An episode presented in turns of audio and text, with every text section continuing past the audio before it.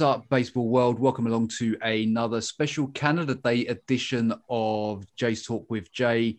I am joined today by Sheldon, Rob, and Cole, and I'm not going to continue any further because Cole is so angry. He thinks it's Saturday. Cole, take the floor. uh, so yeah, I the game started, and uh, Ryu was on the mound, and I'm feeling I'm feeling pretty good. Canada Day going up against Kikuchi, that was a little bit of a, a little bit of a challenge, that's for sure. But then Semien started the game off with a, the leadoff home run, and I knew it was Thursday. And then the game went on. Chatwood stepped on the mound. Uh, he raised my blood pressure to Saturday. Um, and then I got uh, embarrassed on the live, knowing that it was Thursday, and the and the people in the in the chat were informing me that it was that it was Thursday instead of Saturday. So my anger on the Jays game today uh, only stems from Chatwood, and that is from being angry at the manager because uh, he's bad at baseball, and that's ridiculous because this hasn't happened one time this year. He hasn't been the guy in the Jays bullpen this year. He has been a crap reliever for the majority of the year. He started strong when nobody could grip a bat in April when it was cold outside and he thinks that he's this elite guy that can just get mad at his manager when he gets two strikeouts on balls six feet outside the plate that the hitter shouldn't even be swinging at after he's walked two guys and gave up two runs and has two runners on base and the Jays are still kind of in this game with the offense they have. So he gets mad. At, he gets he gets mad at Charlie, and that's my only issue. I don't have issue with bringing him out. I don't have an issue with him being crap because I knew he, I knew he was crap. I have an issue with him being mad at Charlie. That is, you you think you have the audacity to do that? You do not you're bad at baseball. And honestly, I hope I get to wake up tomorrow morning to a notification on my phone that says Chatwood has been DFA'd because he's a dick. Sheldon, how, how was your Canada Day?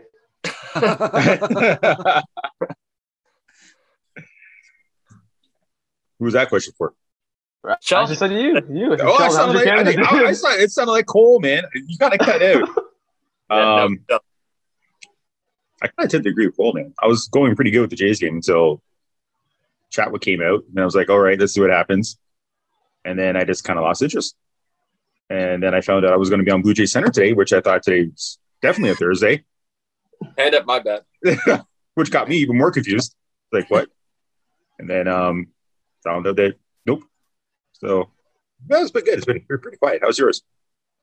Not too bad. Like every Canada Day starts off nice. You're off always a sunny day. I feel like it, there's never been a rainy Canada Day. It's a perfect summer day. You're cooking the burgers, and you know the game starts at one o'clock every single time. And the trend's kind of been games have been stinkers on Canada. This one, no exception. Really, one of the few games all season where from the first pitch on to the very end of the game, nothing really worked. They seemed like they were never really in it. Bit of a disappointing game overall, but I think you know you look at it two out of three from the Mariners. I thought we were in really good position to win at least one of these last two games. Last one last night was a bit of a gut punch, and this uh, overall nice day, crappy game. Eight and thirteen on Canada Day since 2000. Huh. Yep. I, I feel like I've been to like half of those bad losses. I was at the one in I want to say 17 when Chris Sale pitched and he gave up one run, I believe, and the Jays were down like seven to one in the third inning, and then uh, that that might have been the worst baseball game I ever watched live in person. I think a Canada Day that's that's what comes up. that that no. brutal game. Like realistically, um, it's it's a weird one because obviously it's a it, it, it's an early game. You're off. Yeah. Everyone thinks it's Thursday, apart from Cole. yeah, you're, but, you're not going to piss that one down, bro. But it's not. But um, what I'm trying to say is like it's it's it's a it, it's a game where you would think that because it's Canada Day, everyone would be up for it. Like we saw the video that they put on um, the Blue Jays page with them all singing "Oh Canada" really badly. Like it's all it's kind of fun. So you think that there's kind of something going there. It's like they were half asleep. Like, and I don't want to be disrespectful to them because they've played some good baseball over the last week or so. But for me, it's like you can't get on that. Uh, and maybe today was a bit different because they're not in Canada. And maybe that had an effect on the overall thing behind it. Like, but they're sports, they're sportsmen, they get paid a hell of a lot of money. and you'd think that they could look past that and just go out there and do a job. Nobody really performed today. Maybe Semien. Yeah, yeah pretty much the only guy. Maybe Semien. And like I didn't think, like I think you, you guys have hit it on the head already. Like we weren't in it from the start, from the from the top of the first. But the time they take the lead, Ryu doesn't look like the Ryu that we've seen previous.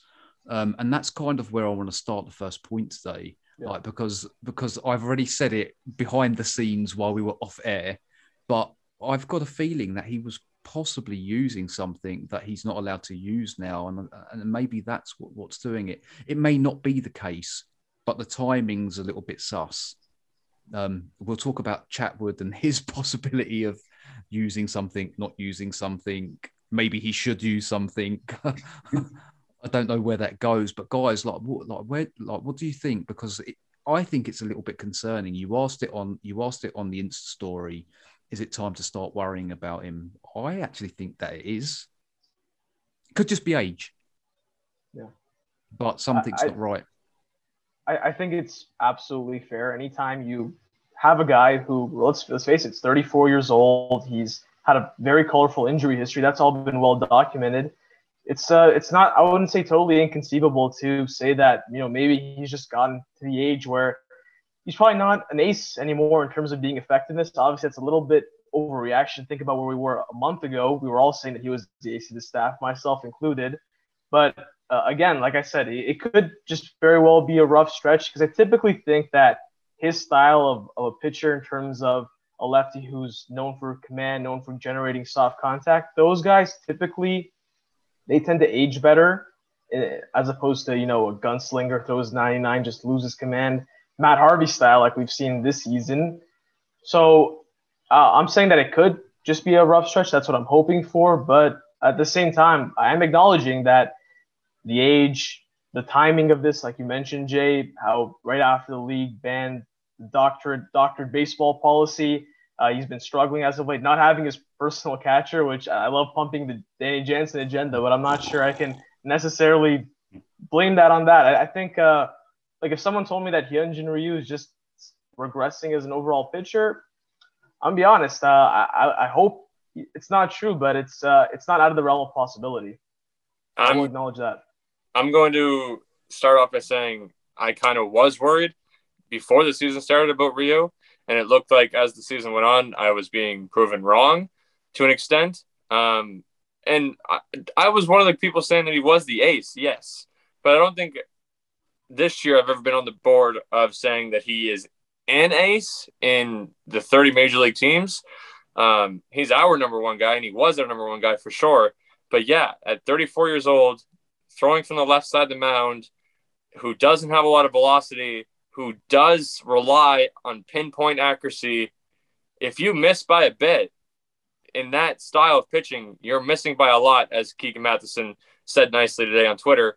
And I completely agree. Uh, I just thought that eventually people are gonna people are going to catch up to you. They're gonna make you find the strike zone. They're gonna make you prove to them that you have your pinpoint command on the day. And if you don't, then they're gonna run into a 90 mile per hour fastball, and it's not that hard to hit when they consistently see 95 plus from other guys in the league. Like I just worried is not really the term I like to use. It would just be more like I wouldn't be surprised that if by the end of the year our focus for our number one guy has shifted to Robbie Ray. That's kind of where I'm sitting on it. Like Ryu, I think is still a very solidified number two guy, and that's what he has been. He's never been a number one guy, and we we are using him as a number one guy as the first for the first time in his career. So I think that that plays a factor as well. Plus, Spider Tack, that's just uh, ludicrous. Um, in fact, in fact, he had a he had a rough start or two rough starts prior to the ban, so that is first of all factually incorrect, and then second of all, uh, no. But J- the, let me stop you there because okay. point, they started talking about it, and that's when it got highlighted. Was roughly the same time. I know the ban yeah. came in came in afterwards, and all I was going to say on that front is that because he's that much older, is it likely that if he has been using a substance, he would have been using it for a hell of a lot longer a period of time? Therefore, it would take him probably longer to get to the adjustment of not using it. That's I, I'm not, and again, I'm not saying that he is. It's just the timing's very close. So- uh, also too, like I I think like I don't necessarily agree with the point that you said like he's never been an ace. The guy was a Cy Young finalist two years in a row, so I'm not sure that's completely accurate. No, no, no. He's never been someone's ace. The Dodgers, he wasn't their number one guy. He wasn't their ace. He, He was their best up, pitcher in 2019, though. Yes, he put up ace numbers, but not as their number one guy, not as their lead inning reliever, not as their lead inning starter. That's what I'm saying. Is that he is our number one guy, and he hasn't been used in that fashion in his career. But, but what do you mean in that fashion? Like, isn't it still you're still going out there, still having a start? Like, what does it matter if you're the ace or if you're the second guy on the depth chart? All it matters is you're still going out there throwing the pitches. Like, this isn't like a basketball where you're not the starting point guard or you're not the starting whatever. Like the, the, the goal, the objective for a pitcher is the same regardless of where you are on the depth chart. So I, I don't think that's I think that that's kind of making too much of these holistic designations as you're the ace, you're the number two guy. Oh no, I don't. I don't. I'm not saying that that played a factor into why he's not good right now and why he's going through a rough patch. But I'm just saying that that turning uh and turning from a like number three or number two guy into a number one guy is going to get you more innings throughout the season. That's that's all I'm saying. Do you think And- that maybe Cole? Do you think that maybe it's a pressure thing because like he he he's he's the number one guy. He has to go out there and perform every single time, kind of thing. Um, I don't think that that's the case, considering his experience in Korea. And uh, in Korea, he definitely would have been the guy. In fact, probably been the guy in the whole entire league. Um, but I do think that. Uh, so where my threshold argument comes, instead of the Spider Tack, I switch it to last year was 60 games, and we just got past that threshold, and that's when he just got start, started getting bad. Um, and he's 34 years old. So having a half a year last year that had its struggles besides just playing the game of baseball, plus being on the other half of 30, that I think is a natural regression, and I think something that the Jays fans shouldn't necessarily be surprised about. And they made a big thing about him having this extra day off as well, and he hasn't really been able to do that, has he? Because we've had no rotation for part of a lot of the season already. So maybe that's kind of played a factor into it. Sheldon, you're very, very quiet. You're either watching something, eating something, or we're just boring you. Enjoying the No, I- show. Doing. I, I'm, I'm enjoying when these young guys talk. Anytime any of these young cats talk, I just sit back and listen because they have a different, obviously, they have a different perspective. They have a different uh, view on the game versus my view because you know I'm a, I'm a, I'm, a, I'm old enough to be their dad, man. Literally, combine their both ages, they're not close to my age. That, that's basically what it boils down to. um, Oh shit! Yeah, you're right, aren't you? If you, Yeah, again, no, seriously, they don't they don't touch us. No. no, they're I think combine their age, you're like 40. Yeah. yeah, and we're 44, so uh, there's a big, Oh. big generation gap between us and them. Um, in terms of uh, Hendrik Ryu, uh, um, like you know, it's been talked about. You know, obviously he started to kind of hit the hit the wall. Uh, that's what Cole's saying. Games, right? And just around that time, the Spider Tack uh, controversy came out, and you know everything's kind of coinciding with Ryu's kind of uh, downfall. It's kind of a hard word to say, but his regression, basically. And unfortunately, um, we can't just say soon someone hits 34, they fall off a cliff or they start to regress. Some guys don't. li- Some guys go longer. Some guys have a shorter careers. I think uh, with Ryu, he he was a starter since he was like 19 in Korea, and that's a lot of innings to put on a 19 year old. And constantly through um, his time in MLB, uh, granted he's got an injury history. That's we all know about it. Uh, maybe maybe this is regression. Maybe it's hit him a little bit harder than a few others, and now it's his opportunity to um, kind of adjust if, he, if he's if he's if he can.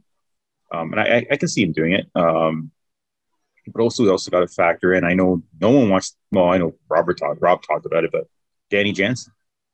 Maybe Ryu is just not comfortable throwing to McGuire and Adams.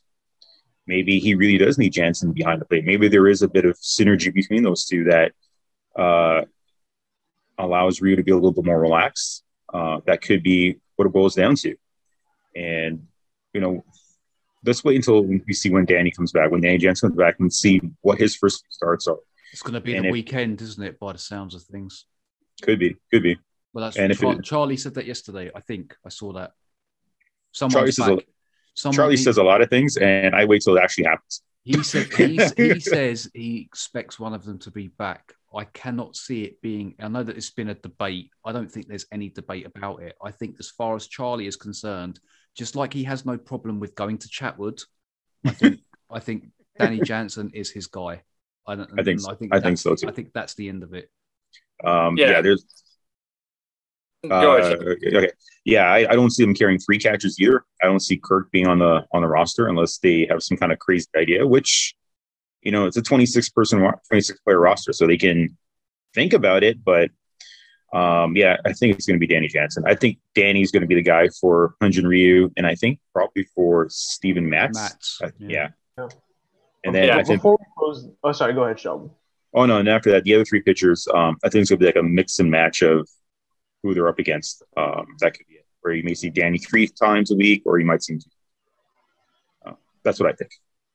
But before we close the book on Ryu, because I can kind of sense the topic kind of shifting tides here, uh, I, I think it is important to recognize that he is a guy who, let's face it, he, he needs to be pampered through the season. You know, he's a guy who he's 150 innings is probably the ceiling in terms of what you're going to get out of him. Anything more than that is a bonus, really. He's also a guy who he likes the sixth day off, the extra day of rest. He likes his personal catcher. Even in LA, I mean, didn't he have a he have a personal catcher in Yeah. LA if I'm not mistaken? Exactly. So he, he's always been a guy who he needs the circumstances to be kind of in his favor. He's not much like a guy, you know, no BS. He'll come no matter what time, what day, what weather, and he'll just throw gas. He's a guy who, like I said, needs to be kind of baby through the season. And I think maybe, hopefully, I'm hoping that if Danny Jansen can come back, that'll help him perform to what he was prior to this last month before Jansen got hurt. But at the same time, I, I will acknowledge that if you're an ace caliber pitcher, I mean,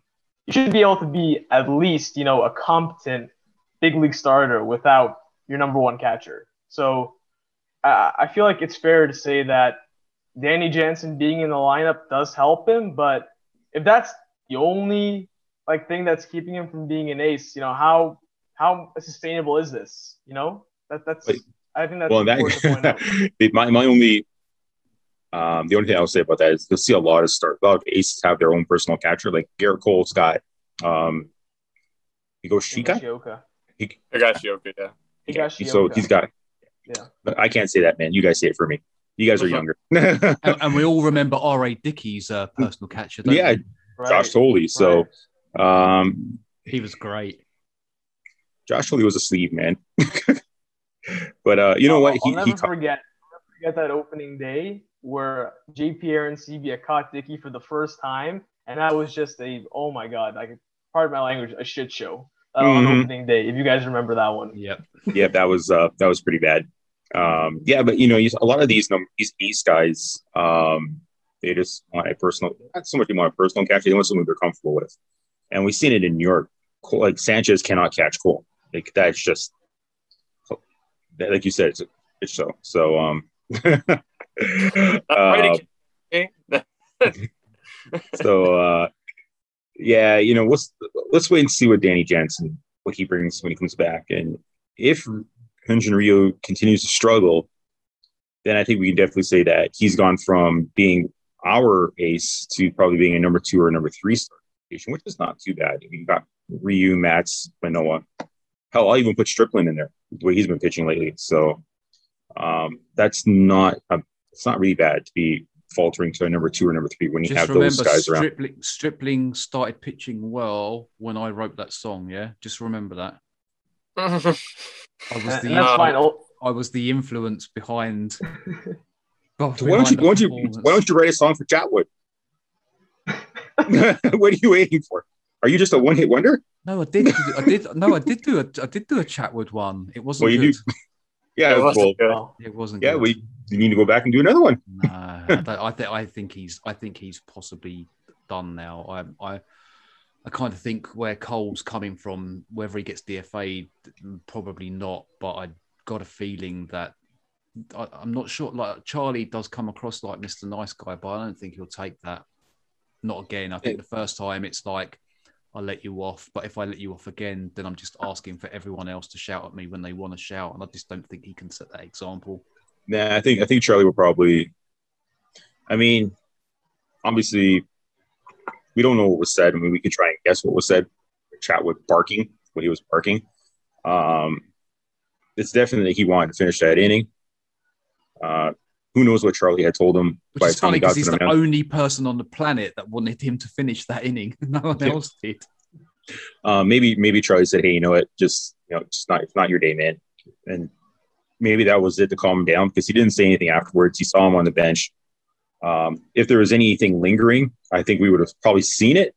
Uh, maybe you know, Chatwood go going barking at somebody, somebody else, but um, I know we, when we are we are all are critical of, of, Tyler, of Tyler Chatwood, but uh, at the same time, he's probably trying to figure out. You know, the first month I was really good. And Now I'm in a total crap show ever since then, and he's probably looking for answers too. And maybe, um, maybe whatever Strickland's done, maybe he's got to try and do the same thing. Maybe it's a mechanical issue. Um, maybe it might be a mental issue uh, some of these pitchers do go through issues mentally where they need to go see a sports psychiatrist. And maybe that's the next route. I don't know. Um, you know, he's you saw what he did the first month, and you you kind of look at that and go, there's something there. Like he he can do that. He can do that. Obviously, he did it for the entire month, so there's something there. Now, whether it be Spider Tack or maybe it was just like Cole said, it was cold and nobody could catch up to him. But there was still some evidence of some talent there. And if you take a look at his record, there is some evidence of ability. So um, it's something. Uh, he does throw 97. He does have a lot of movement. And, you know, when he's right, he's, we've seen it, he's been good. But when he's not, it's been unwatchable. Tanner, yeah, yeah, it's it's beyond Tanner Roark watchable. It's just you just want to go hide. Uh, do you guys think that you know being you know the game was seven to two you know by all accounts and purposes the game was over you know let's be honest they weren't hitting all day. Maybe charlie was you know on some level trying to troll Chatwood there by removing him the game knowing that he would blow up. Um i wouldn't be surprised man. Maybe, maybe you know charlie in his own little ways like i'm gonna get this guy. Let's see what he's gonna do. And kind of poke, poke him and see what he does. Um i can i can understand Chatwood's point of hey let me finish the inning. Um you know, maybe in Chatwood said the game's done anyway. Game is done. Let me just finish the inning so we don't use another another arm. Because let's which, be honest, which is sensible. Yeah, yeah. Um, look, man, I'll never forget that game in '92 when Cito Gaston wa- had somebody out there and they were getting bombed by Milwaukee. And the end, the finished, the ending of the game was 20 to two, 22 to two. And in his, in Cito Gaston's mind was, he was thinking about David Cone because David Cone was going to make his first start for the Jays.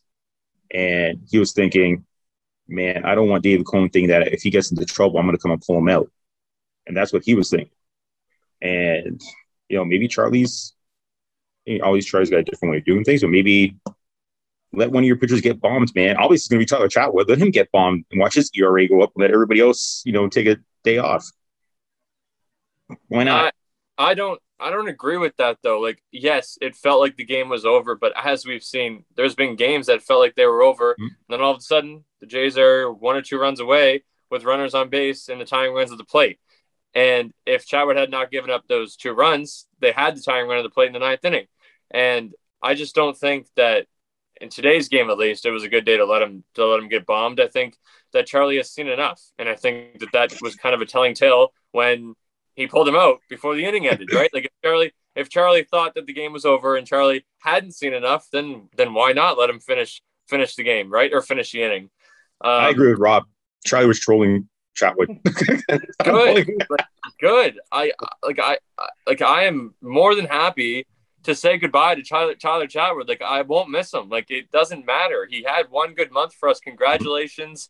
You're all of like five foot eight and like you can touch 97 at, at the backstop. Like I, I don't care about that. Like like throw a strike, throw a strike, and and then we can talk. I don't think I don't think Chatwood's that short, man. You can't turn and tell me he's shorter five, than eight? I, I don't, five, nine. Yeah, I don't know. Chatwood's that short, man. Yeah, no, he's um, just not tall. Is what I'm saying. I don't. I don't think we're going to get an unbiased opinion from Cole in regards to Chatwood. It's probably best we kind of move on. Like, I, I, like he's gonna start. He's gonna start calling him names and stuff. Mm-hmm. It's, it's, it's just getting and, personal and now. And, and, to be fair, you know, the game was, you know, they were down five two. They couldn't hit a thing all day. They lost yesterday. He didn't pitch, so I, I, think the problems in this team definitely transcend Chatwood. So yeah, I agree. We can move on. Just quickly, I I just read something just before we came on, and someone wrote. I think it was on Facebook. They wrote. I didn't read the whole thing, but all I saw was the words "Vladdy seems to be struggling at the plate," and I I just spat my drink out. Um, we we we're not even contemplating that. It's like two games out. He went over for the he went over for the last two games. Like yeah, relax. Like, he let like, Homer I don't yeah. care. I don't. I, I, honestly don't care, and it just it just goes to show you the Jays fans. Just when you don't think they can surprise you anymore, they come out with something like this. Like seriously. You said you want to so, talk about something. Yeah, we're so we're gonna we're gonna go back 24 hours. We're gonna go back to yesterday, and I I I've, I feel the need to talk about this. Major League Baseball games on YouTube, I don't have an issue with if they want to put it on a platform because it's good advertising for the game and all of that kind of stuff where someone can access it, it doesn't cost them anything it's great.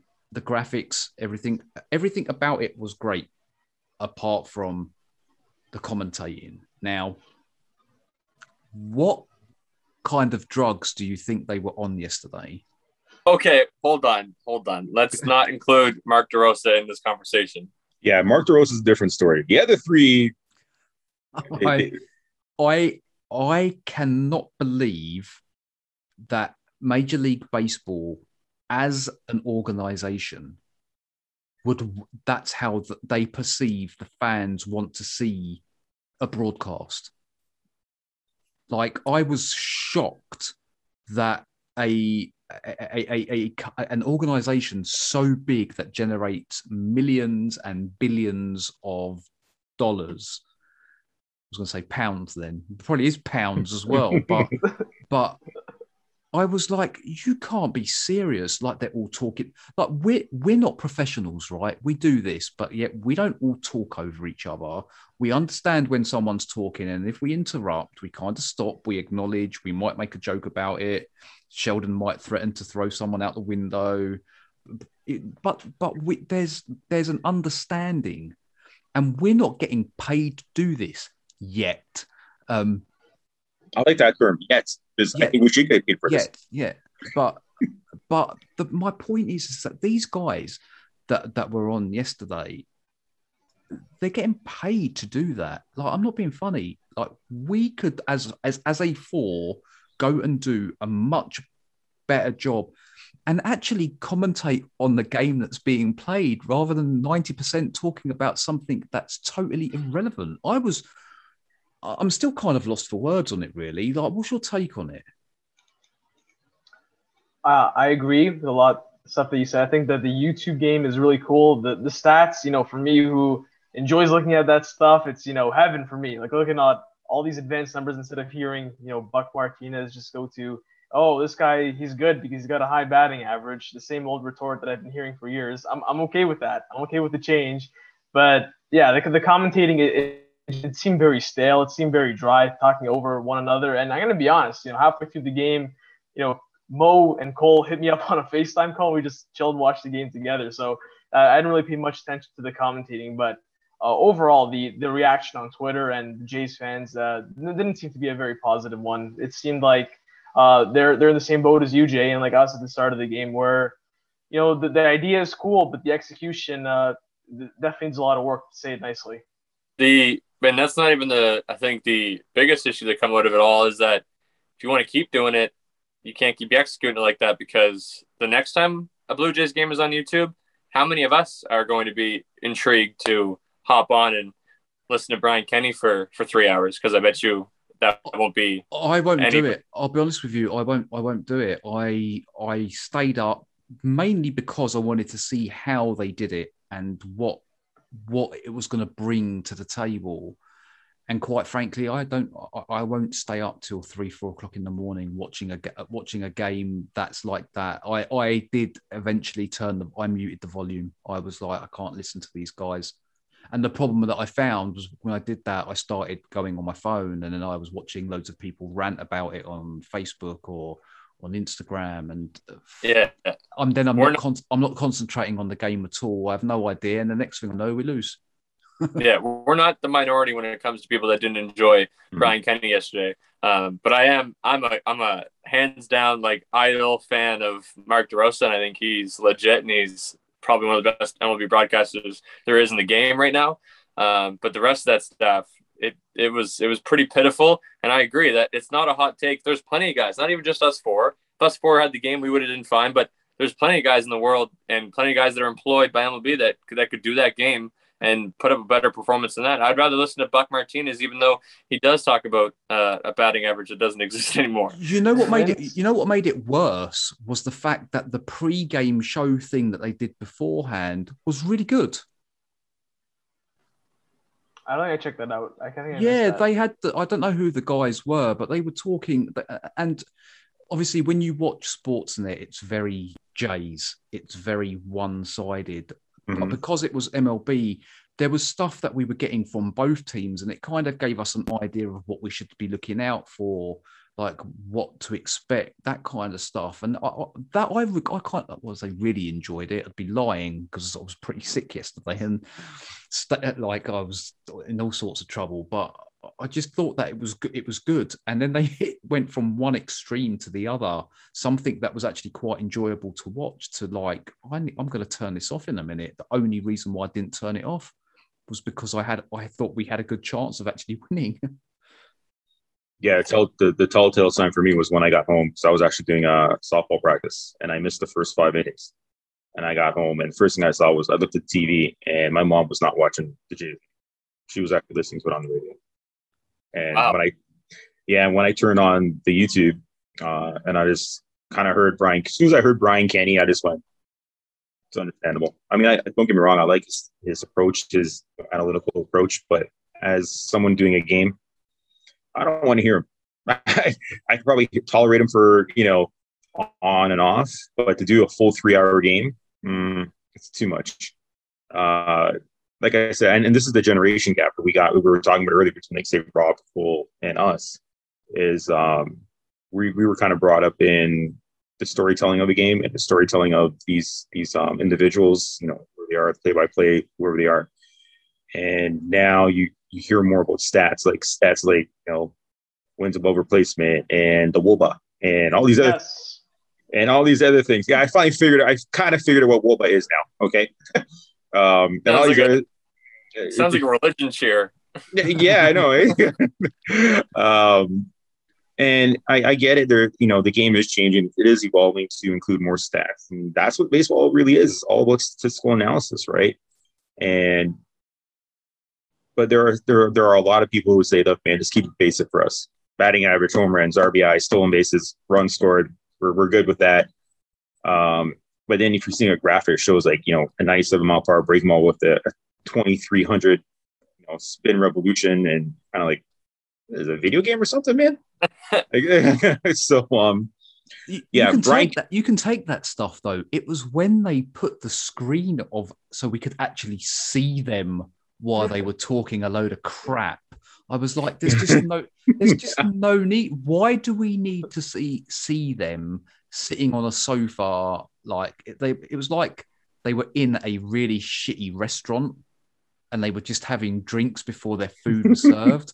It's like we don't need to see that. They don't. They very rarely go to like Buck and stuff on the sports yeah. broadcasts, and it's normally at the beginning 30 second, 30 second montage, maybe at the end to say goodbye, thanks for coming and all that. But like, I just, for me, it's a big no.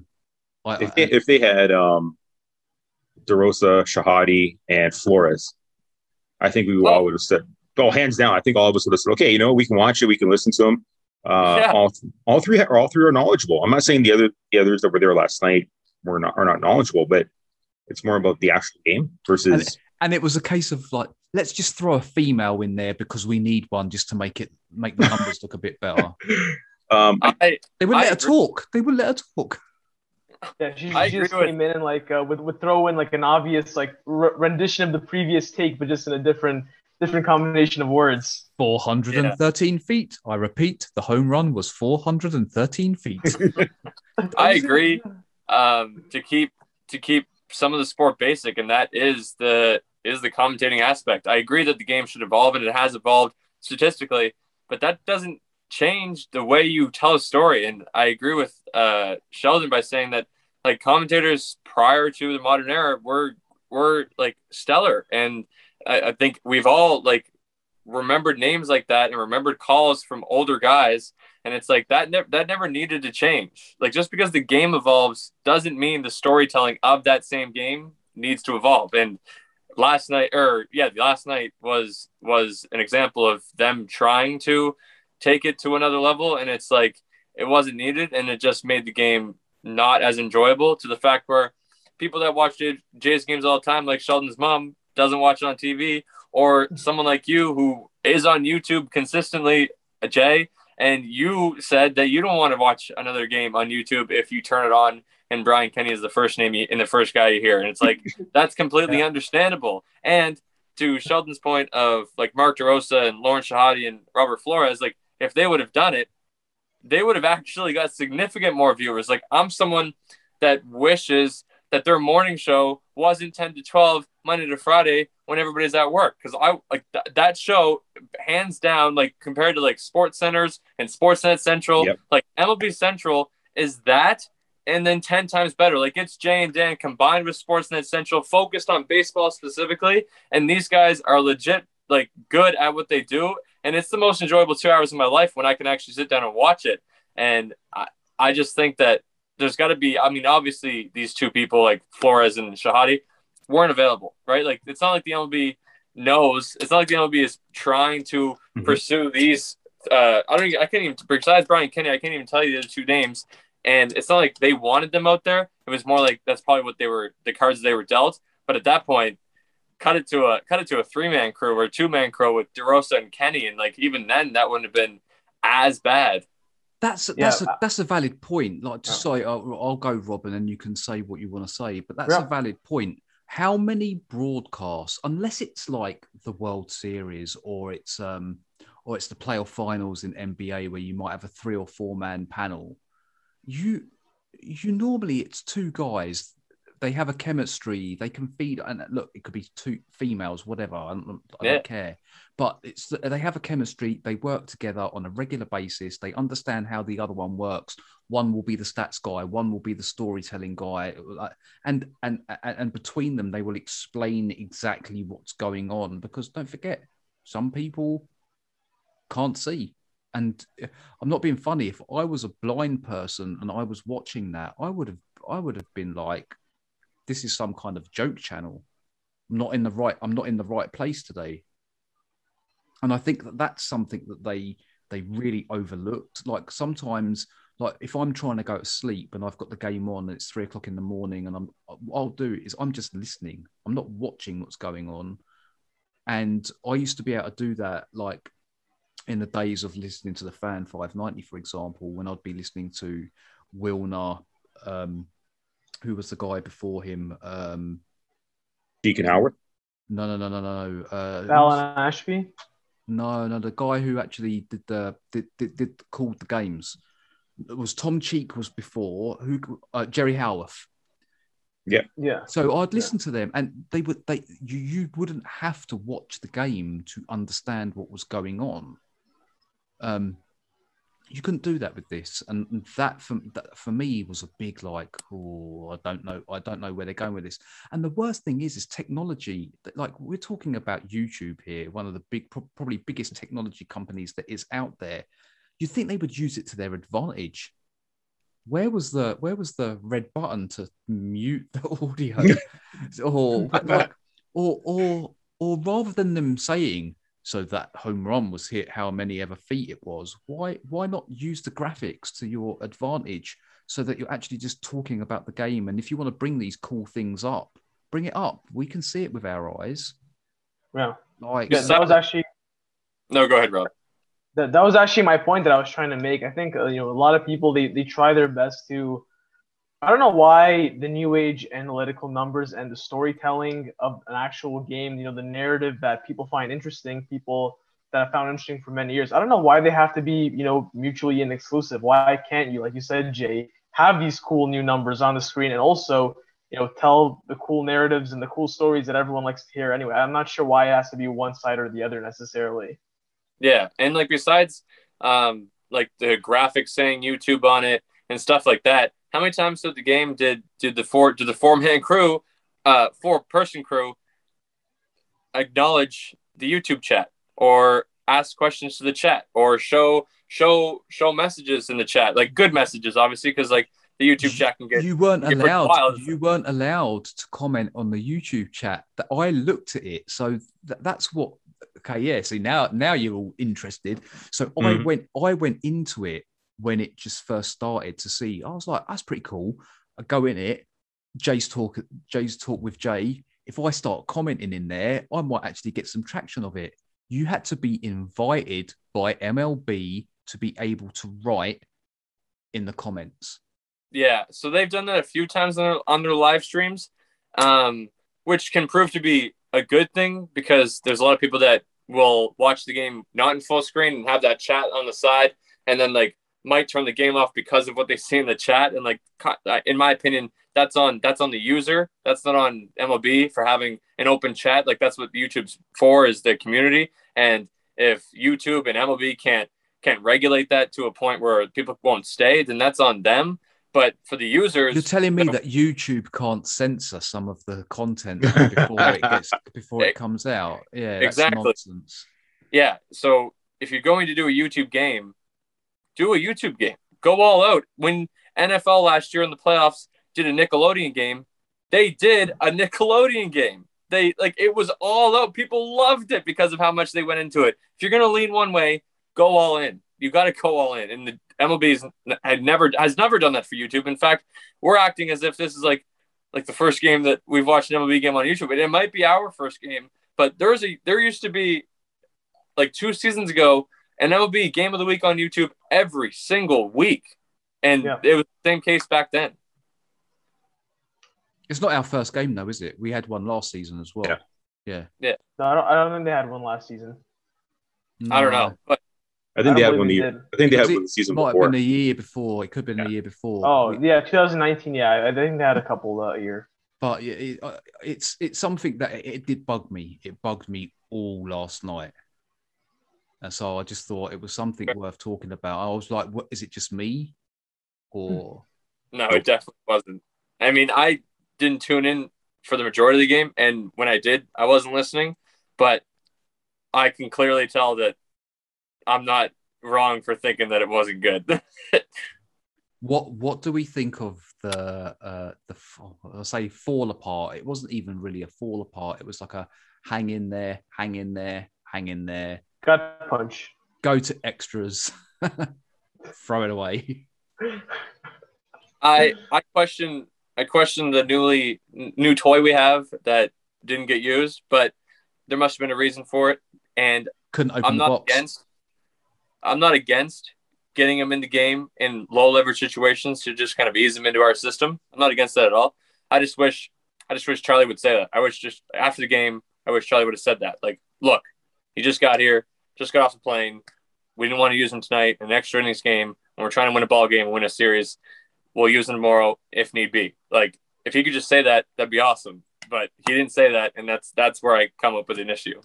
Yeah, I, I think to me, I'm a guy who really buys into matchups and the analytics of the game, and I think I will acknowledge that Patrick Murphy in that situation type of pitcher probably a lot more favorable in that situation. But I think to me, this is one of those situations where, to me, it, it, it's just I'm not sure it's all that valid. I think those are one of the points where you just got to use common sense and say this guy's a better pitcher than this guy, and you have to put him in just for that reason, regardless of the matchup. And I think Adam Cimber, I'll say it right now. I think Blue Jays fans, the fact that they're so starved for a reliable arm, tend to they're going to overrate Adam Cimber a little bit. If you know this was kind of the only year, this half year, where he's been a legitimately dominant reliever. He has not. He's not a guy who's got a huge track record of success as a late inning, late leverage guy. if you look at his last years with Cleveland, they've been kind of you know middle of the pack. He doesn't throw hard. He's got a weird, funky delivery. Like to me, I think he's a stopgap. He's not the solution to this pen. I think if on August 1st he's even your top three reliever, you still have a big bullpen issue, in my opinion. I, I think to me he's just like I said, a stopgap until the trade deadline, which is fine. But at the end of the day, he's still right now your number two best reliever. He's the second best reliever you have right now. And in that situation, you got him to pitch high leverage situation, high leverage innings, and that was one yesterday. And uh, look, I, I think they're still hoping on Patrick Murphy, but I, I would have liked to see Cimber there if he was available. And by all accounts, looked like he was. Um, I think with Cimber coming in, because he throws a different angle, that really magnifies his ability. I mean, especially if you got him coming in after someone who's throwing 95, and you got Cimber who throws, you know, sub three, you know, kind of submarine sidearm, and then you combat with another 95 or 97 coming out of the bullpen. That only enhances the guy who's the 97, 90, 95, 97 that's coming in second. Um, I like the pickup. Uh, like what Rob said, I think you know the Jays fans are going to hype up Cimber to the point where they think he's going to be a Cy Young contender in four months. And uh, but they're they're still not done with that bullpen. I, I would like to see a, another arm, uh, especially someone who throws from a different angle, from a different slot. Uh, that's what makes Tampa so good. They got people coming in and they throw multiple angles and multiple slots and multiple directions. And uh, if you take a look at the Jays bullpen, everybody's coming over at over the top or high three quarters. So hopefully, you know, I don't think anybody saw speculated Cimber was was a person that we would get. Uh, that came completely out of the blue. Um, hopefully, they look at another arm, and again, look at a slot angle. Now, with that being said, Cole mentioned it before. Um, bringing Cimber in and getting used to the system. I don't even know if Charlie knows he has a system. I think he just, I think his system is the playbook, and he goes with that. So that might be the system. Um, and they're trying to figure out how who how they're going to erase Tyler Chatwood and put Cimber in there. I think they're still trying to figure that part out. Uh, but um, if he was available last night, they should have used him. But yeah. um, there might there might have been something there. There might have been some kind of protocol or something. Maybe who knows with COVID or some kind of I madness. I, it sound it sounded like because when Charlie said he may be available for the game, and that was for last night it sounded like that he might not have even been there. I think that that may have played into it, and I'm, I'm maybe I'm reading between the lines, but what, wait, hold on, that Cimber wasn't there. No, because when he so he wasn't there for the first game, right? And then he was there for last night. Yeah. But when Charlie mentioned him, he said he may be available. So I've got a feeling that there was some kind of issue that he may not have been there for whatever the reason was. It could have been down to COVID testing, whatever. Who knows? Who knows? Yeah. But maybe. Well, no, was... he, he was at the game. That's what I'm no, saying. No, but yeah. I don't. I don't think that they he were was available for him. Uh, but I don't think they were planning for him to be there. I think that that's what it was. So when he did turn up, they probably thought he's probably just got here we don't know what time he got there. Like he, he could have turned up just before the game started. Who knows? Yeah, yeah don't, I don't agree. Forget to, don't forget to. Sorry to cut you off there, Cole. Yeah. Char- Charlie Montoyo. It's very well publicized. He he gets buried by the media anytime he loses a close game. You know, regardless of what decision he puts in, and some of them are you know well within the limits of fans. I think there's definitely some been some questionable decisions, but it would have been really easy for Charlie Montoyo just throw out Cimber the new toy that they just got and said even if he blew over and lost the game, it would have been oh well, not my fault. That's all you got for me, front office. so, yeah. So, no, so I, I think to me, it, there's got to be some other issue going on. That's what my initial thought. Yeah, and I, I completely agree. There there had to have been a reason why he wasn't available last night. Um, and I also completely agree with the fact that he isn't necessarily typed out to be a leading reliever, reliever guy. But the issue is you traded for him and he has the best numbers or the second best numbers in your bullpen. So therefore, by default, he's got to be mm-hmm. your second best reliever, and by he's default, that makes, late inning guy. Right, that that makes you a late inning guy. Obviously, he's not the solution. Obviously, he statistically is not supposed to be that guy, and the Jays aren't looking for him to be that guy. From what it from what it seems from last night to tonight, they don't even want him to be that guy. But if that's the case, you're going to lose ball games because you're throwing out guys that aren't as good as him that you want to be late inning guys. obviously now that they now that they have started to looks like they've started to pull the trigger. I have two questions because something's been bugging me. Obviously, it was a two-player trade. Right. Dickerson, I'm I'm trying to figure out where this guy fits in. Once Nowhere. he's- once once he's fit, and if he's if he's not, is he is he a trade chip? No. Well, Do we flip He- him? Do we flip him? he makes he makes the he makes the rest of the outfield uh, as expandable as it comes. So with him coming in as an outfielder, that leaves you to a flip him or b flip Grichuk or c flip Gurriel. And uh, what I like about Dickerson coming in is that our bench were not legit bench guys. Those were AAA guys that we needed on our roster to fill the roster. Dickerson's a legit bench guy on the lefty side that provides the same power tool as Rowdy did. And that was the only reason why Rowdy had a spot on the roster.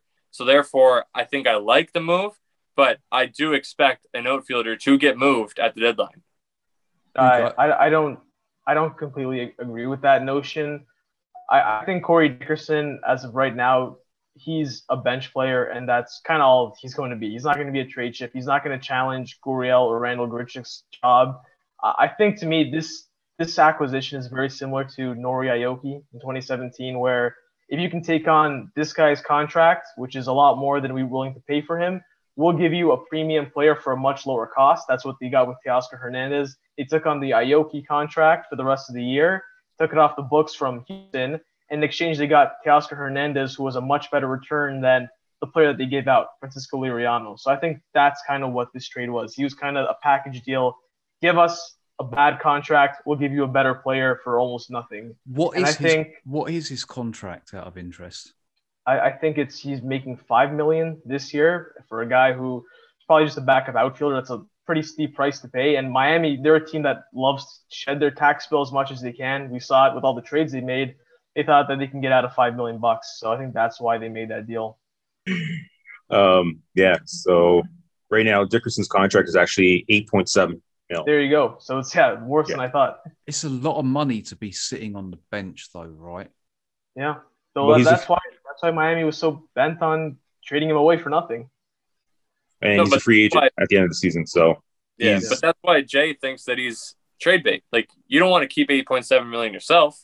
And Doesn't he Yeah, make is- but any who, who's, who's going to trade for a bench player making 8.6 million? no, no, no, you don't. I don't think you trade him. That's the thing is that because he is who he is, you can trade a Grichuk for a reliever that you're looking for. You know what I mean? Grichuk, we won't need next year. You don't need Grichuk next year. Yeah, but he's he's your best option this year. Right.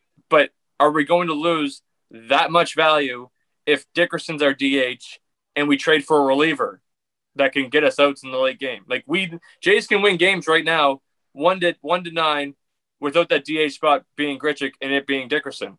If yeah, but it comes with a, a late inning reliever.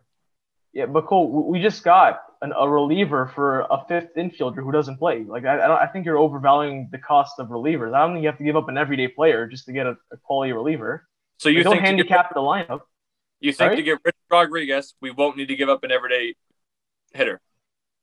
I mean, I don't think so. Like, who you think Pittsburgh's going to want Grichuk? Because don't forget, teams that are selling off their players, they're they're not going to want. They want a guy who's controllable and young. You know, Randall Grichuk, he's a win now player. Why would Pittsburgh get any value from acquiring a Randall Grichuk?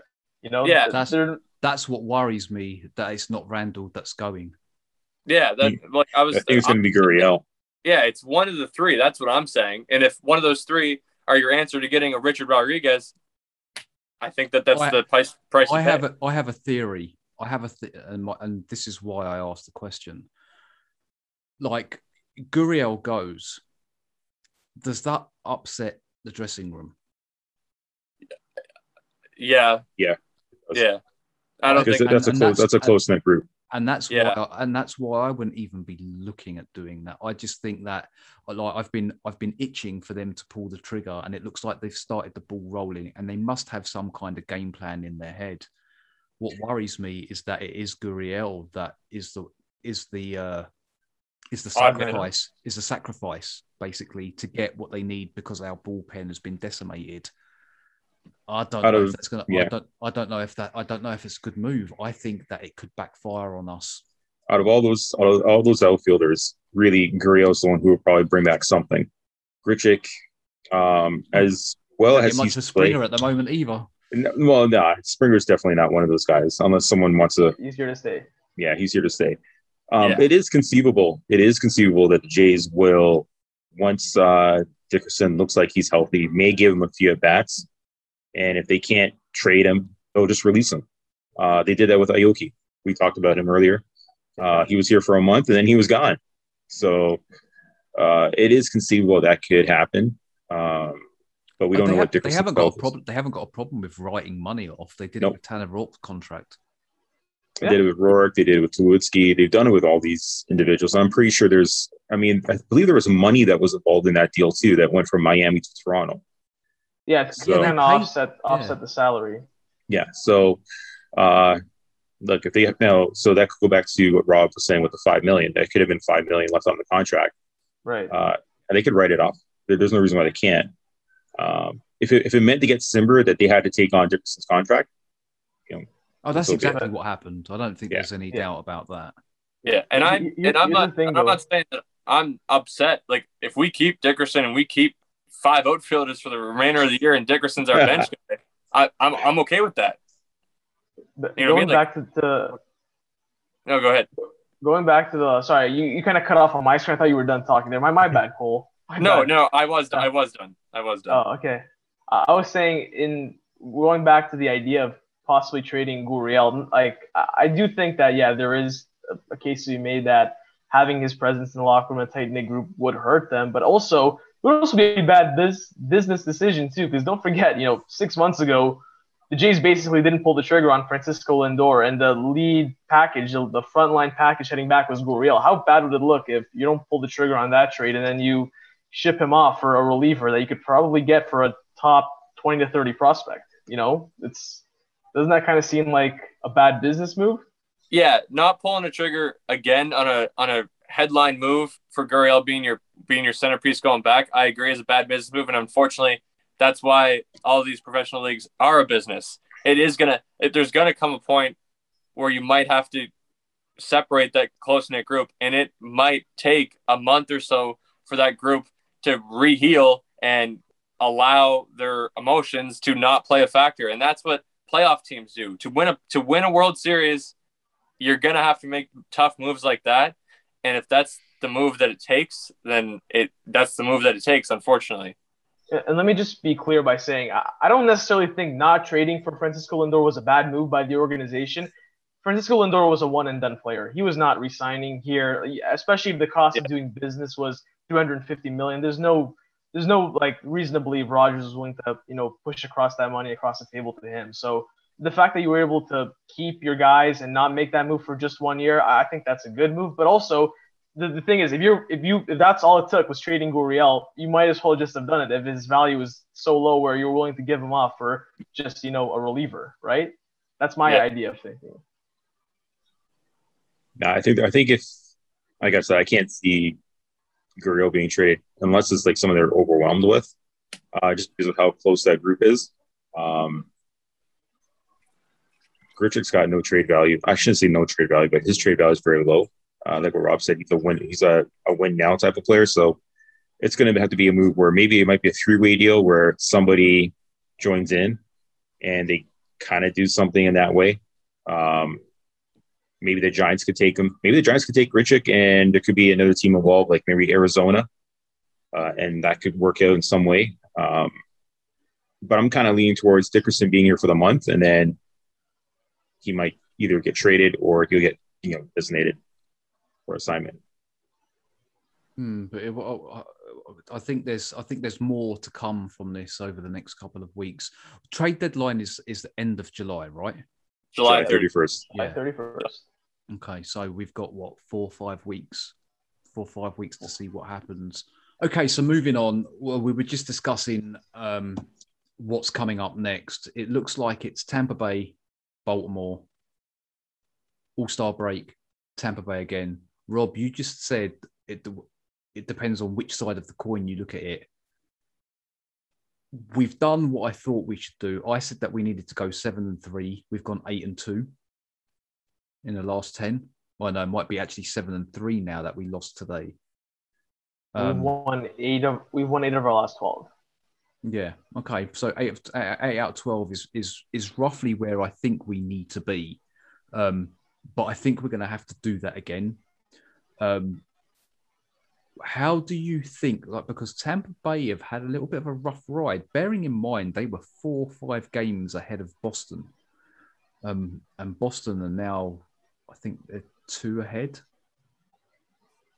It might even be three because they won today as well. Um, Right. Can we finally end the jinx against Tampa Bay? Yeah, I mean, I mean, I don't, I don't, I don't see why you wouldn't be able to do it. They're obviously not playing their best baseball. Us, you know, despite the fact that we did lose a series that we probably should have won against Seattle. Let's face it. Uh, we've been playing a lot better as of late. Every time they play the Rays, they're, they're always competitive games against them. Uh, I do fear that, unfortunately, if, if we typically lose a lot of close games to Tampa because their bullpen is very good, a lot better than ours is. So that's obviously a cause for concern. But right now, you look at the Blue Jays, the wild card standings. Tampa Bay is the team that's they're, they're chasing. Really, they're that second wild card. So you can take a two out of three. You're not only gaining ground in your own division, but you're also gaining ground on the wild card. Both avenues of making the postseason. So yeah, absolutely, this is a huge series. These six games over the course of the next few weeks are huge against them.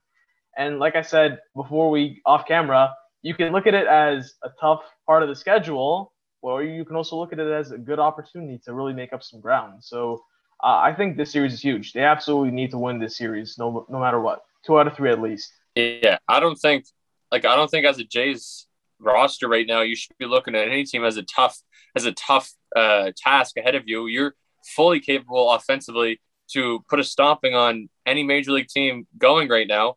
And Tampa Bay Rays on the baseball that they've been playing recently, and the fact that you won't face their number one guy because he's injured, that that's definitely a series you got to win. And talking about going eight or twelve, like yeah, obviously eight or twelve, you keep doing that, you're going to find yourself in a playoff spot.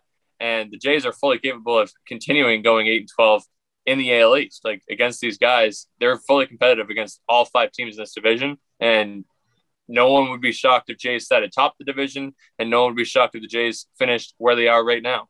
I'm kind of gutted that uh, that Glasnow's injured because we kind of had his number. Fair. I'm I'm glad. Just Now, saying. see, we want to talk about sticky stuff. The fact that this guy thinks he's injured because he can't put sticky Oh, stuff. he's an idi- he's an idiot. I've I've touched on this Yeah. twice, and I just think the guy's an absolute idiot. I I just I I don't know no other words. Yeah, it's laughable. That makes me laugh. Like you're you're you're you're a schmuck. Like you're a schmuck. Like tell me, you tell me you grew up putting pine tar in your fingers when you were 12 years old. Nah, I don't buy it. I don't buy it at all. He, he he's the, the criminal that breaks into someone's house and accidentally steps on a knife and sues the person for having a knife out. He broke into their house. Yes, that was a that's a that I think that's a golden analogy. I think that's Yeah, I think um, yeah we've had Tyler Glasnow's number two times, but really, if we're being honest, eh, it seems like no matter who the racers are out there, that that they look like a number one guy against us. They, they just seem to resurrect anyone from you know the the pits of the minor league and go out there throw you know six innings, one run ball. So uh, yeah, it's I guess you're kind of glad you don't have to face Glasnow, but at the same time, it's whoever you face, you know you're in for a tough matchup against the Rays especially Ryan Yarbrough, who looks like a prime Kershaw against us. yeah. What what what's good about the Yarbrough start is that we answer that with Ray, and I think that that's a great a great one too to go against. Sheldon. Actually, looking at their schedule, next nine games, um, they got to go six and three at the minimum. Six and three. They got to. They got to really. They got to win every those three series. Um, they can't just say, okay, we're going to blow up Tampa for three, and then they lose to three to Baltimore, and then they struggle in the the you know the following series with, with Tampa. So two out of three every single series. I have to Minimum. take something back as well because last time we were on Rob, I actually said that I didn't think Baltimore were as bad as the results suggested. Um, Yeah, they're I take pretty that back. They, they, yeah, they, they're shockingly bad, and the fact that we've actually let them win a game here and a game there really annoys me now because they they have real they don't really have anything The- the- apart from there is, apart from Trey Right. Mancini maybe. Yeah. Ryan Mountcastle likes to likes to bat around the ball against us. Yeah, he seems to play against us and uh, only against us. yeah, yeah. Like- A- a- any anytime you play that team and you don't win a game, that's it's a missed opportunity. It's simple as that. I know that they're a baseball team, barely, um, and they're susceptible to winning a few games here a few games there. But if, that like that Friday game, you you won three out of four in that series. Normally, you'd be very happy. I'm looking back at that series. That should have been a sweep. You know, I, Yeah. I've never No, been no. that disappointed But for winning three out of they didn't. They didn't win that game. We lost that We- game. There's a Yeah. big. Dif- there's a big difference. Yeah, no, and. I think that with the Baltimore Orioles, like the good analogy with them is that they're a Major League Baseball team barely. They're realistically a AAA baseball team that is playing in the major leagues, and they have a couple Major League caliber players, and those guys seem to do quite well against us. And we're eh, like the fact that we're a bullpen away from being first in the AL East is, I think, is a good problem to be sitting in right now.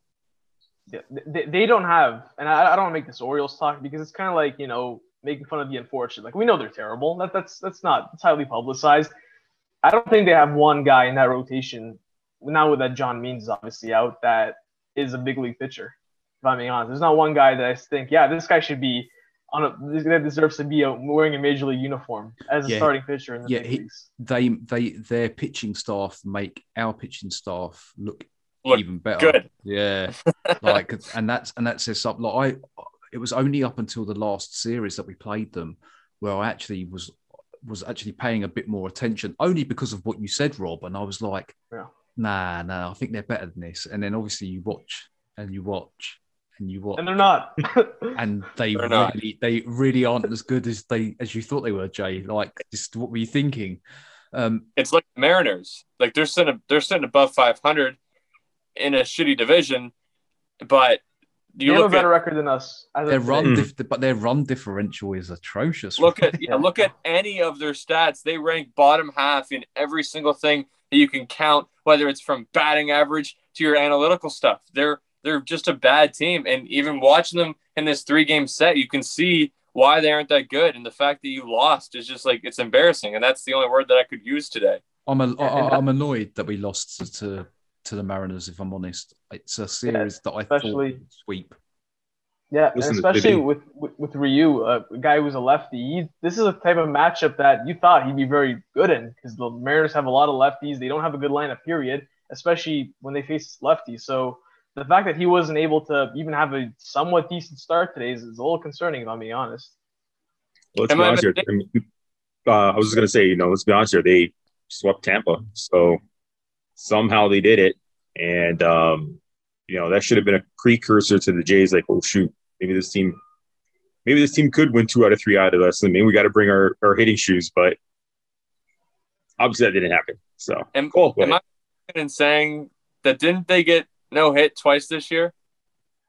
yeah, they're obviously hot and very, cold, very, very hot when they're playing Tampa, and they're very, very cold against teams like that. Th- They're they're Miami Marlins West, where their pitching staff is is legit. Like they got some guys who are very solid, solid pitchers, and their offense is just anemic. That that's that's kind of the cross comparison between those two teams. Right, Rob, you said trade talk. Right.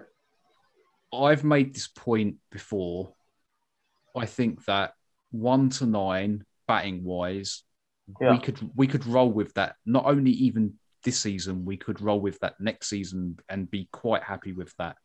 Yeah, and Yep. that's yeah, and I, I think and that's uh, that's regardless of who the catcher is as well. Like I think that Yeah, out, out of the four guys, include Riley Adams in that. He's he's young, he's learning. He's only going to learn by being up in the majors, right? You you go one to nine, we'll take that every day. Cole, you touched on the fact that we don't really have the bench, and they even said that in the commentary today, didn't they? They're like, "Who have we got on the bench?" Yeah, they said they said there's not many opportunities for pinch hitting. Not just because your starters are good, but because your bench isn't that good. No, and that's it. But like when you've got a one to nine, who are you going to have sitting on the bench, really? And like, I like Kevin. I have no issue with him starting, but do I feel confident he's going to come and change a game off the bench? Not really. No. Not really. So, what do we need? Who like and I and please don't say Dickerson is the answer because the guy can't even play at the moment. So, and they don't even know when he's going to play, do they? Really? So, what's the answer there? We all know that we need at least another arm in the bullpen, hoping that we get some of our guys back. And also a starter. And if you say Berrios, I'm going to boot you from the chat now. Whoa, whoa, what's wrong? Yeah. What's wrong? Uh, wha- wha- Because we already know we already know that you want him. Everybody, Oh, all 12 people that watch my podcast know that you want Berrios. Yeah. Okay. Well, I think he's the leading candidate, right? He's the leading candidate in what you will will spend to get him. He's the leading candidate in what you will get in return. He's the leading candidate in the fact that he's controllable. Like I think that I think that the, the numbers and everything that goes into it, the logistics just makes too much sense to to think that we need to go after anybody else other than him. But Like, you guys, if- you guys are divided though on what you you think we would need to give up to get him, though, right? uh, my package is, and I've thought about this. I think Jordan Groshans, Adam Klopfenstein, and a filler prospect gets it done. For Berrios, Yeah. You disagree? uh, I think I think Minnesota will probably hold out for more, or they'll probably go to another team and say, "This is what Toronto's giving. We do Oh, want to match so- it." Sheldon, uh, No. no offense there, but uh, your Yankees, uh, I know you can keep hope trafficking, but they got nothing No to the, offer. Yankees, no, the Yankees don't have anything to offer. I'm the first to tell you that right now. The Yankees have absolutely nothing to offer unless they get creative and they say, hey, we'll toss Torres and somebody else out there. It's not going to happen. Well, by the way, we were, me and Cole were having this conversation. Is is Gleyber Torres even better than Kevin Biggio at this point? Gleyber Torres is a piece of garbage right now. Honestly, you know what? I no, I honestly, I think the this team, the, the Yankees team, I know we're going into like Yankee stock, which Jay loves. Um, no, no, no, it's not happening. Um, the worst move that the Yankees actually made was re-signing DJ LeMahieu. And I know it sounds kind of crazy to say that, but that move made them defensively weaker because now you put a substandard second baseman playing your shortstop position who was making Biggio look like a gold glover. So that move kind of backfired on him. Um, I get why they did it because it's New York and he's a, you know people love DJ, but that move was not good. I don't Um, understand they- how this. I don't understand how this helps our bullpen though. Don't worry, we'll get there. We'll, we'll get there soon. We're, we're, don't worry. So back to the bullpen issue, um, or the the whole pitching staff issue. I think Berrios will cost more than what Rob. I mean, that's a good starting package. I'm not going to say it's not a good starting package, but I think it's going to become a bidding war, and you got to look at other teams that have capable comparable um, minor league systems that they could turn around and say, okay, well, we can beat that with something else. I mean, there's nothing stopping Chicago to throw in and say, hey, we know we just had a fight with Josh Donaldson, but you got somebody we like. You know, would you want someone in return? What would you want in return?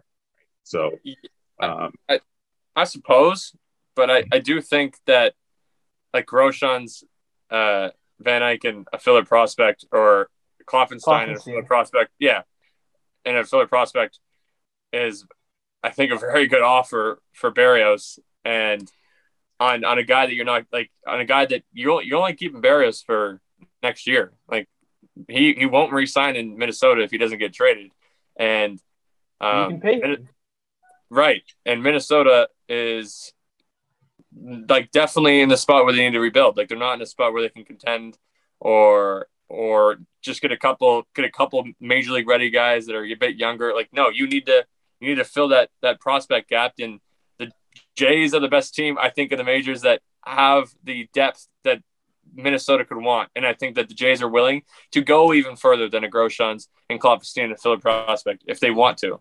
they, would- they would have to because you got to Yeah. think. Um, you got Chicago White Sox, has got a good uh, minor league system. You got Atlanta, who's got a good minor league system.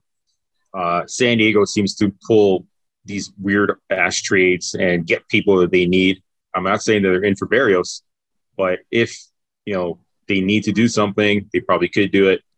Uh, the Dodgers have the, the money, and they do have some pretty good prospects that they could probably pull the trigger on on a deal too. So I'm not saying Berrios is totally out of the question. It's just that they're going to be in a bidding war for for Berrios. So maybe they need to go to a different, maybe you know someone who someone who's good, but maybe not Berrios to you know.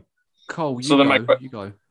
Yeah. So my question to you, Sheldon, is what's your alternative? Who do you who was your leading candidate for caught for but like for logistics, like what you give up and what you get in return? Who's your leading candidate? Um, I was actually leaning towards Colorado's, not Marquez or um, Gray, but I was actually looking at Mychal Givens and Kyle Freeland, a lefty arm and a ri- a righty arm and a lefty arm. And, you know, Freeland probably does need a change in uh, address. He's not a bad starter as, as uh, starters go, especially in Colorado. He had posted up some good numbers. Givens would be a nice arm in the bullpen. So I will look at those two. Um, and it's probably not going to cost a Groshans or a Klopfenstein. It may cost something a little bit lower. Uh, but those would be the two arms. If I had to go big, um, Berrios would be someone I would look at. But again, how you know what are you trading to get him? Um, why not take a look at Baltimore? Baltimore doesn't have a lot, but they do have some bullpen arms that could be useful. Hunter Harvey might be useful. Um, you may not have to trade a lot for him. Uh, shoot, man, who knows? The way the Yankees are going, they may want to trade Chapman. And I mean, and hopefully get something that they got the last time when they traded Chapman, uh, and they got Torres in that deal. So, uh, yeah, but but as we know, Yan- the, the Yankees will try and get a lot out of that trade. Um, so they, they've they got five weeks, but I would kind of look at Givens and Freeland before Can we I, go. can I just ask a question before Cole? Hold Not really. thought. No, this this has gone from Jay Stock and J to the Blue Jay Center. It hasn't. It hasn't, and it won't. But what I have, what I've noticed, um, what I've noticed um, over the last few weeks is that everyone is willing to give up Groshans, and I'm not sure I understand why. M- m- Okay. call me, call me naive, but like, why is that the case? So so my, so my point, and I think that and I think that me and Rob agree on this, and uh, this is something rare that me and Rob will agree on. But prospects, in especially in baseball, are just that. They're just guys that have a name, that have been good so far in their career, that got drafted in a good position.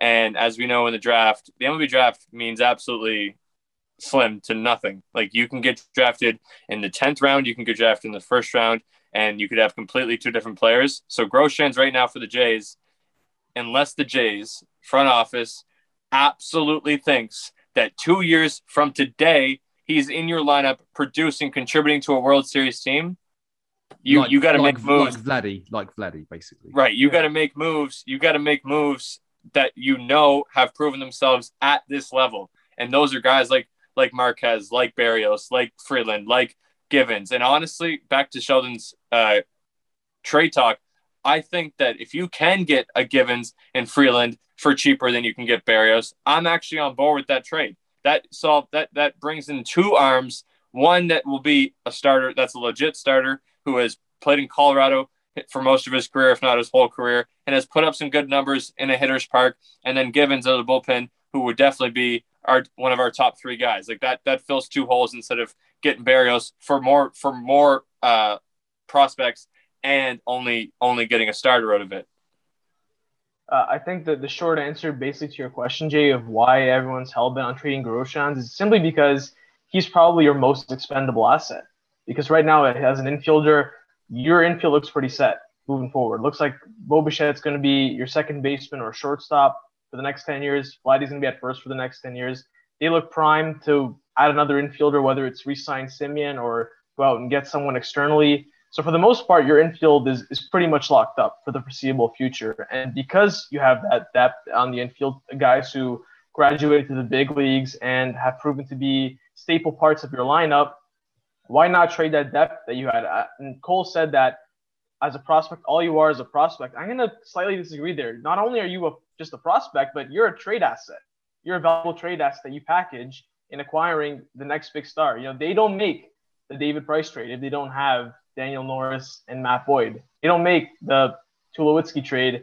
They don't have Jeff Hoffman. They don't make the Dickey trade. They don't have Noah Syndergaard. As bad as you know some of those trades look in hindsight, you they, they pull off those trades because you have the assets to do it. And right now, as it looks like it, Jordan Groshans is probably not going to be part of your future moving forward based on the depth you've accumulated. So why not put him in a trade package for a Berrios or a Marquez, like you guys mentioned? So why aren't people saying that about Austin Martin then? That's exactly why, because Austin Martin's came on to, has come onto the scene, and people think that he's going to be the one. He's one of your top prospects. He could be a second baseman. He could be a shortstop. He could be a third baseman. He could be an outfielder. Also, yeah, that's exactly what I was just going to say. He's also an outfielder, and that changes things. And mm-hmm. Martin was a guy that was supposed to go top three. He was supposed to be a Kris Bryant kind of pick, and it fell to five to the Jays. Like, and I think that if you in the Jays mindset, I think they're like, holy crap, like we first of all stole him, and second of all, shouldn't just flip him the next year or the year after, especially with his versatility. And like that's what I think Martin provides. Yeah. Whereas Groshans is a solidified infielder, and like Rob is saying, we have a solidified infield. You take a look at their prospects. Uh, Orelvis Martinez, Otto Lopez, Austin Martin. They, you know, then you throw in Bo and Kevin, who's at the major league level. Where does Jordan Groshans actually fit? So he becomes even more uh, more Minnesota. valuable Minnesota. you, you, keep on saying Minnesota. Um, uh, if Minnesota is that foolish enough to just take Rob's package, then they deserve to be in dead last place, man. Whoa. If they don't actually go, if they if they if they don't actually look and say, okay, well, this is what Toronto's offering. Maybe let me go to Atlanta because we know Alex Anthopoulos will pull a trigger on a big deal if he has to. And go ahead, go ahead, Rob. Go ahead. You know, you know, I'm I'm thinking well, as Sheldon was giving his point about DJ LeMahieu, I, I can just picture the, the, Yankees negotiation room, Brian Cashman and all those guys talking to DJ LeMahieu and about his contract, and you just see Sheldon in the corner. He's moving towards to check shortstop. no, that was. then you'd be like, oh, oh wait, well, what'd you say? And Sheldon, oh, nothing. I, I, when he was a free agent, I actually thought he would be a good fit for the Jays because he could play third, play second. He had a little bit more versatility than than uh, Marcus Semien. And then when the Yankees came in and they did what they did, and they gave him six years. I was like, oh, that's going to screw that organization up big time. And we can see it. I mean, he's a good hitter. He's a, he's a very good player. Don't get me wrong. He would have been amazing for the Jays. But, you know, take a look at this season. If you just look at this season, um, Marcus fell into the Jays' lap. But let's be honest here. He was a free agent. And it was shocking that none of the West Coast teams actually tried to make a move for him. Like, I thought Oakland would try and resign him, or I thought San Francisco would try and make a play for him, and neither one of those two teams wanted him. Sheldon, so, quick question for yeah. you. Mm-hmm. From what you've seen, three months of the season, mm-hmm. who finishes higher, Yankees or the Jays?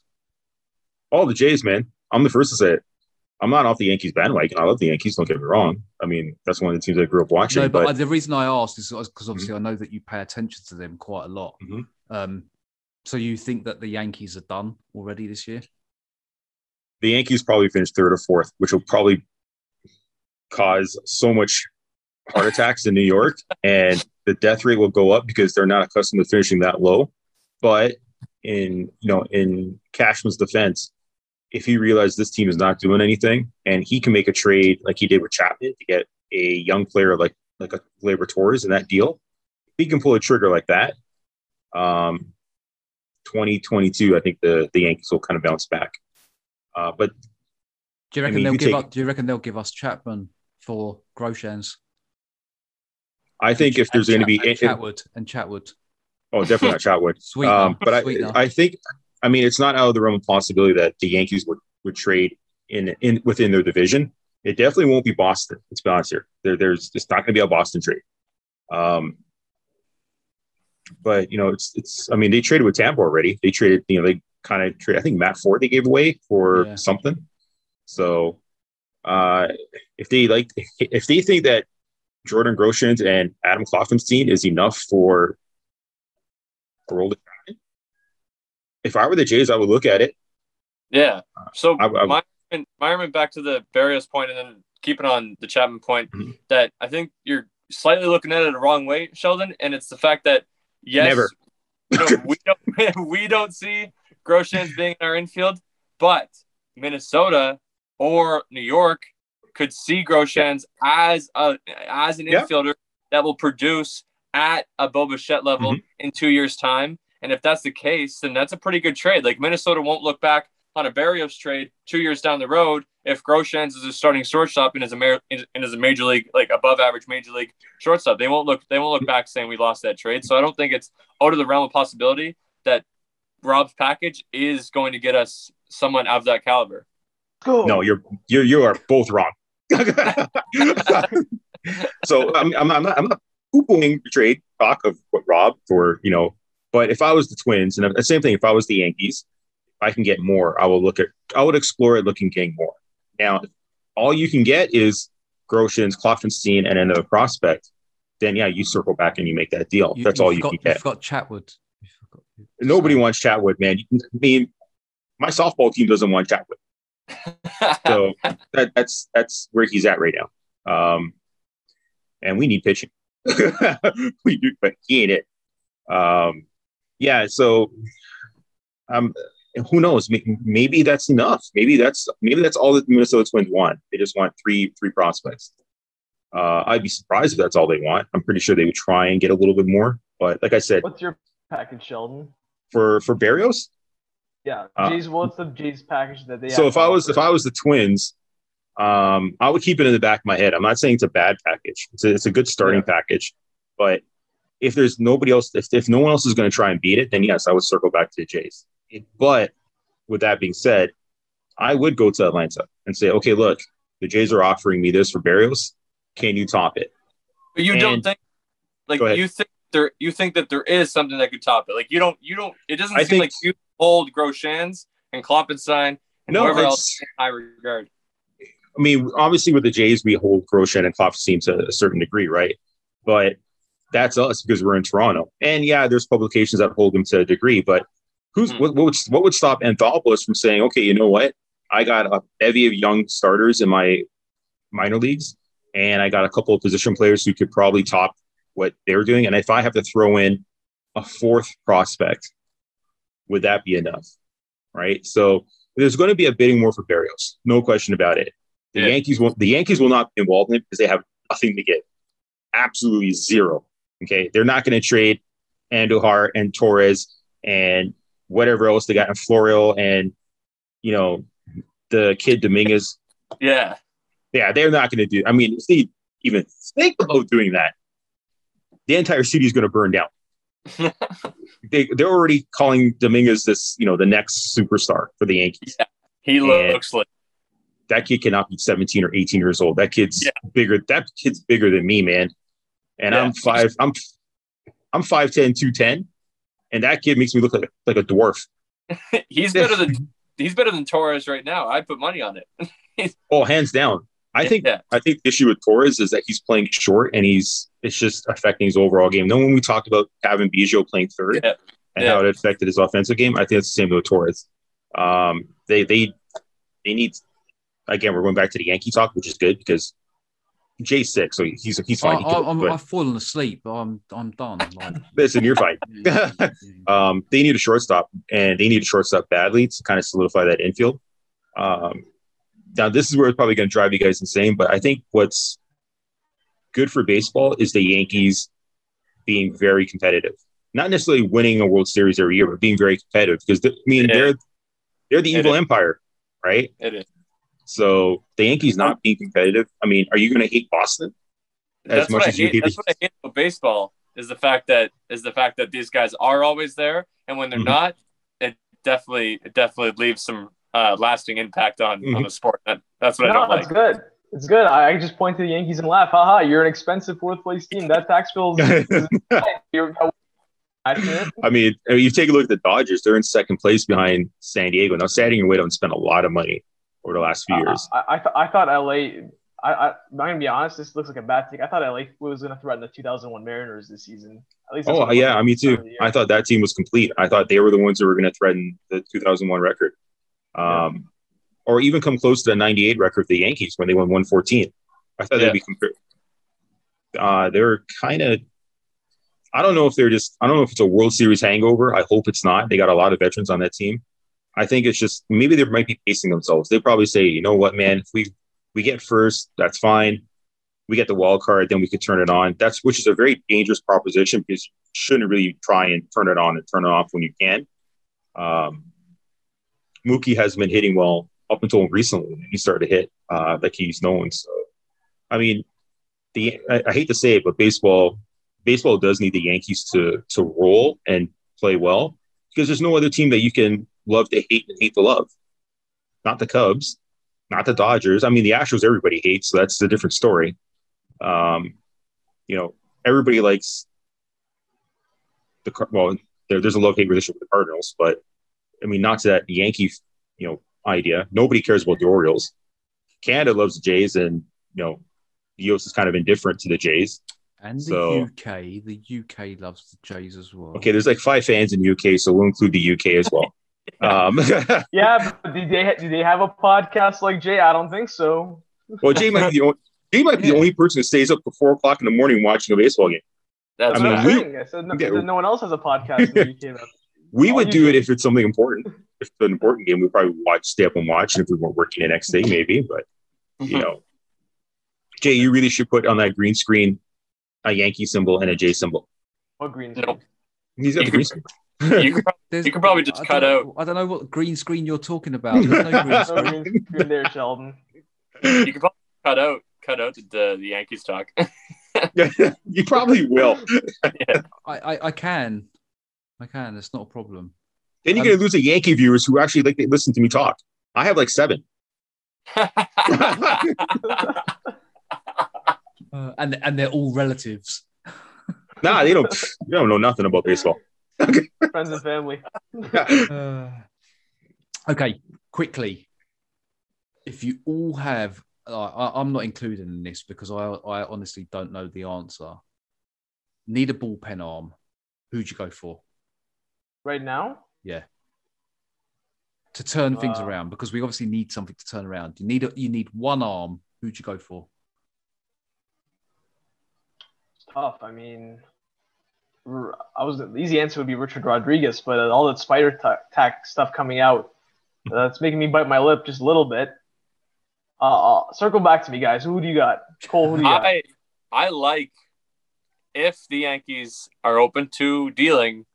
I like Chapman, and he's a solidified closer. He's your nine inning guy. He's your late inning reliever guy. He's got playoff experience. He, he like he has everything. And if They- you can get Mc- Mc- McCall, the, you know, just sorry to interrupt, but they, they traded Roberto Osuna for a reason. oh fair Yeah. So Fair. I'm not sure how feasible that is. fair well then well then you go to the next best guy which which might be a Rodriguez but like you Rob was saying it's actually been like publicized that since the ban he's actually fallen off on spin rates and and stuff like that so it feels like he might have been one of those guys so maybe go I think you need to go to a more veteran guy and a proven late inning guy like uh maybe a Brad Graveman. Hand. How about Graveman? That guy looked pretty good last night. I wouldn't mind having him here. And, and the Yeah, Jays in, Jays in Seattle have, uh, have they've had a history of making moves. Uh, Jerry Dipoto, their Mhm. GM over there, they, they seem to they seem to have his number on speed dial, so that wouldn't surprise me. And Graveman think- was a former Blue Jay too, so I think the like honestly the probably the most realistic answer to this question isn't necessarily picking guys off of our top top of our head. It's the fact that the Jays just need solidified bullpen guys. What like whoever what Cimber. Nobody nobody was picking Cimber and he's a bullpen guy or a sixth inning guy or a seventh inning guy that in a in a normal pen with late inning guys, it'll be he, he is a guy that the Jays should go after. And it's like any of those guys, you know what I mean? Cimber is like I think the floor, and if you can get anybody above him, you're making upgrades in your pen, and that's at the end of the day what the Jays need. Um, so with Rob's take on Chapman, if the Jays are staying with that policy, um, if it's not going to be Chapman, I would kick the tires on Zach Britton. Hmm, that's a good shout. I like Uh, that. So Zach Britton would be one. Uh, number two probably would be Givens uh, because he's been in the AL East, so he knows how to pitch in the AL East. Yeah. Um, and then probably number three, uh, it's probably going to be one of those under the radar arms that we like. We didn't think Cimber would be one. Um, how about Aaron, Taylor Aaron Loup. Rogers? Aaron Loup. Oh God, no. um, That- O'Day, we had that O'Day, uh, Darren O'Day might be one. Uh, just because he throws from a different angle as well. And I, we were talking about that earlier. He might be someone that uh, you might try and get, uh, and he may not cost it. So the Jay, the Jays fans aren't keen on him, though, are they? That's- nobody cares about the Jays fans. You should listen to me. I know what I'm talking about. Look, Jose Bautista's not here, so he'll be fine. No, but you can you can meet him virtually along with Joe Carter if you've seen the advert. Like what? Yeah, What yeah, I saw that. What is that all about? It's like you can't come to the games at the moment, but what we're going to do is we're going to set up a Zoom call with one of your favorite baseball players, and they're just going to sit there going, "When is this over?" I think- and the best I think- part is that you, you you have to pay money for it too. Yeah. I think I think Joe Joe Carter loves to talk, so I think Joe would probably be the guy who would talk your ear off. Uh, Jose might be the one looking at his watch and saying, "Okay, when's this over? When's this over? When's this over? When's?" So uh, Funny, He- funny. he- there's Guy- so guys, times Go on, go on, Rob. Rob, finish quick, quick, quick, get it in. I'm all done. I'm all done, Jay. guys um massive massive pleasure for joining me today. Um i wasn't even sure if this was going to happen because i've been on my deathbed for the last couple of days um with with not covid. It, i promise it's not covid. I really hope it's not covid. We'll find out tomorrow. Um if you're not feeling well, can I trade Vladdy? Can I trade for Vladdy Guerrero? yeah we've discussed this. So he yes, wants, we have. he wants my he wants my vladdy in the fantasy draft. So um i'll see i'll have a think about it i'll look through the message Whoa, whoa, hold on. What does Sheldon? What does Sheldon have to offer you? oh, time out here. there's like five You, you- guys you should see Sheldon. You should see Sheldon market his players in the group chat. It's like, ah, this guy's terrible. I don't want to take him. He's like, yeah, yeah, here, take this. He's terrible. Like, yeah, that, Yeah. that makes you want to take him. Like unless unless Sheldon has like a perennial MVP guy, or he has or he has five guys that are better than five guys in your roster, you can't do that trade. Could, could you imagine Sheldon in a trade negotiation? Jordan Groshans, yeah, he'll never be an everyday shortstop. Why don't you give us your best pitcher for him? Yeah, yeah. hey, it's the hey. I actually offered Bree a really good deal at Lindor, Grichuk, and I even said I'll take Grichuk out and give you Brian Meadows or sorry Brian um, Reynolds, who's performing really well. It's like For no, who? uh, for DJ, I wanted DJ LeMahieu. Oh, so yeah, no, that's that's a trade she should have taken. Yeah, but she didn't. So then I went to James, who doesn't even look at his team, and I said, "Hey, can I can I trade you this guy and this guy?" He's like, "Let's do it." I'm like, well, "That was easy." so, And that's when I turned around and said, I'm surprised no one's asked me for Vladdy. and guess Well, who jumped in on that here? No, okay, Jay, Jay, I'm sending an offer your way if you're willing to give up Vladdy. I'm We'll talk, sending an we'll, offer talk, your way. we'll talk about this afterwards. Guys, I have to cut this because we're going to run out of time. Um, Yeah. Massive, massive thank you to Sheldon, Rob, Carl. Guys, thank you very much for coming on. Don't forget to catch them on Blue Jay Center throughout the rest of the week when hopefully the Jays will end up keep winning on a winning streak. Uh, make sure you head over to YouTube without the MLB commentators. Um, like, subscribe, uh, Spotify, Apple Music, and we will catch you very soon for another edition of Jay's Talk with Jay. We're out of here.